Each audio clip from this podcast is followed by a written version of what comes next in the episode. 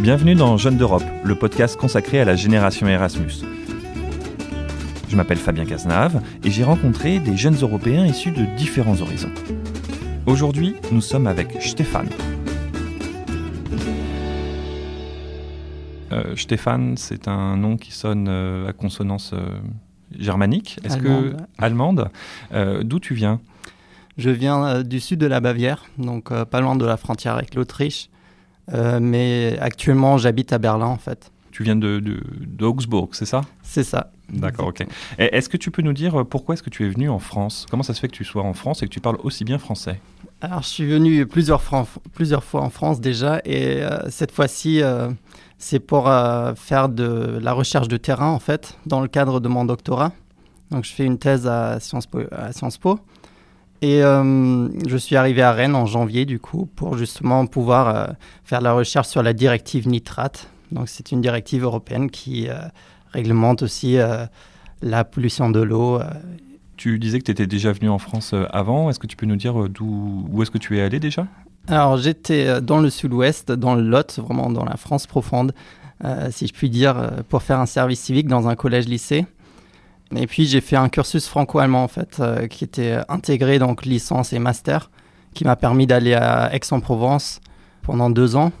Et j'ai aussi fait des stages, sinon à Strasbourg et à Paris. Et et c'est comme ça que tu as appris euh, aussi bien le, le français, que tu maîtrises parfaitement. Est-ce que tu peux ça. nous dire, est-ce que c'est, aussi à l'école que tu avais appris le français?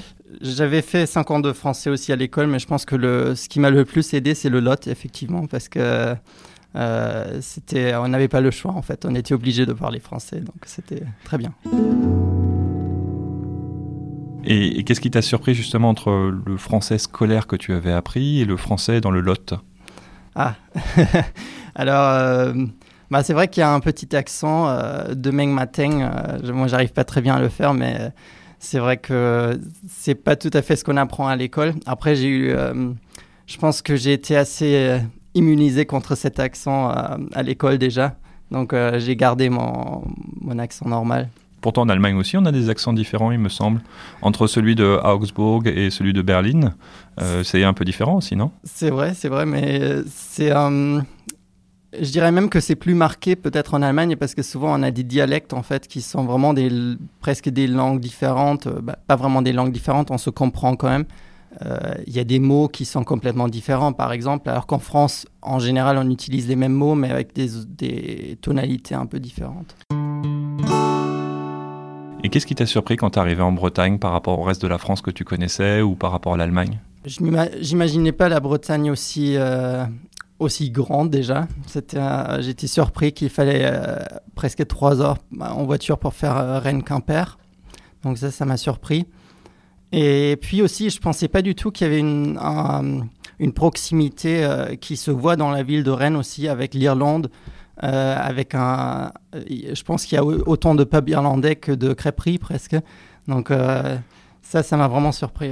C'est vrai qu'on aime bien faire la fête en Bretagne. Est-ce que tu peux nous dire également, à ton avis, est-ce que c'est important pour les jeunes euh, comme toi de, voyager en Europe, d'aller découvrir d'autres pays euh, moi, pour moi, ce qui compte là-dedans, c'est pas forcément de voir, euh, de voir les différences et de voir, bon, les Allemands sont comme ça, les Italiens sont comme ça, les, les Espagnols sont comme ça, mais de voir plutôt que, qu'il y a des points en commun assez forts entre les différents pays et que finalement, bon, il y a des petits, il y a des grands, il y a des, il y a des gens polis, il y a des gens mal polis partout et que finalement, on est assez. Euh, on est assez semblables en fait, on est tous européens et c'est donc c'est un, moyen aussi, je dirais, de- d'acquérir de la tolérance et le respect de l'autre. Vous pouvez trouver tous les résultats des élections européennes sur notre page dédiée www.ouest-france.fr/élections/européennes. Retrouvez les autres épisodes de notre série Jeunes d'Europe sur le mur des podcasts de Ouest France.